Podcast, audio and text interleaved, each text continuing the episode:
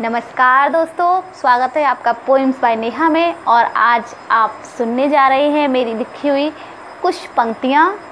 जिन पंक्तियों के बारे में मैं आपको बताऊँगी। उसका शीर्षक है, सच्चे रिश्ते या रिश्तों की पहचान।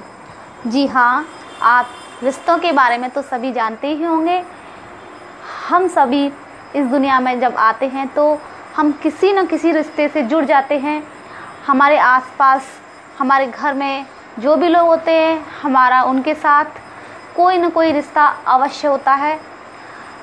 उन रिश्तों में कभी कभी हमारे जो अपने होते हैं, वो उतना नहीं कर पाते या उतना नहीं हमारे लिए अपने लगते जितना पराए हो जाते हैं। और कभी कभी पराए हमारे लिए उतना खास नहीं होते जितना हमारे अपने होते हैं।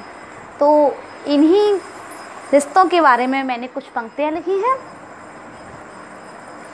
रिश्तों की दास्तान होती है बड़ी ही अजीब गरीब रिश्तों की दास्तान होती है बड़ी ही अजीब गरीब नहीं होता है हर कोई इसमें खुश नसीब कब कौन अपना पराया हो जाता है?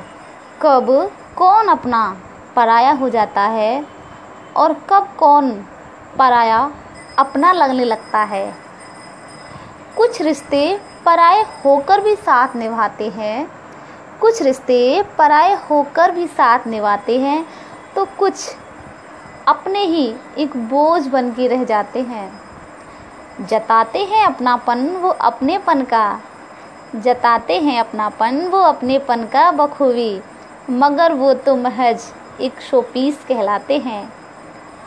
होते हैं कुछ रिश्ते होते हैं कुछ रिश्ते जो दिखाई नहीं देते।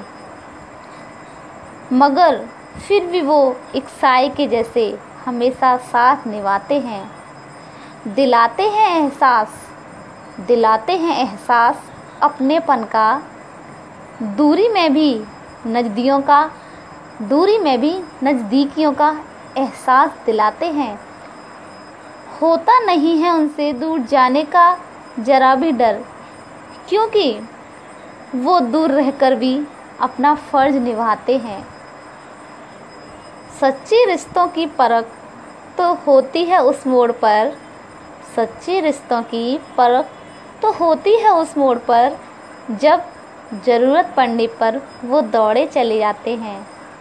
होते नहीं सच्चे रिश्ते, जो महज एक नाम देते हैं रिश्ते का, और वक्त पड़ने पर बहानेबाजी करके पल्ला झाड़ते हैं।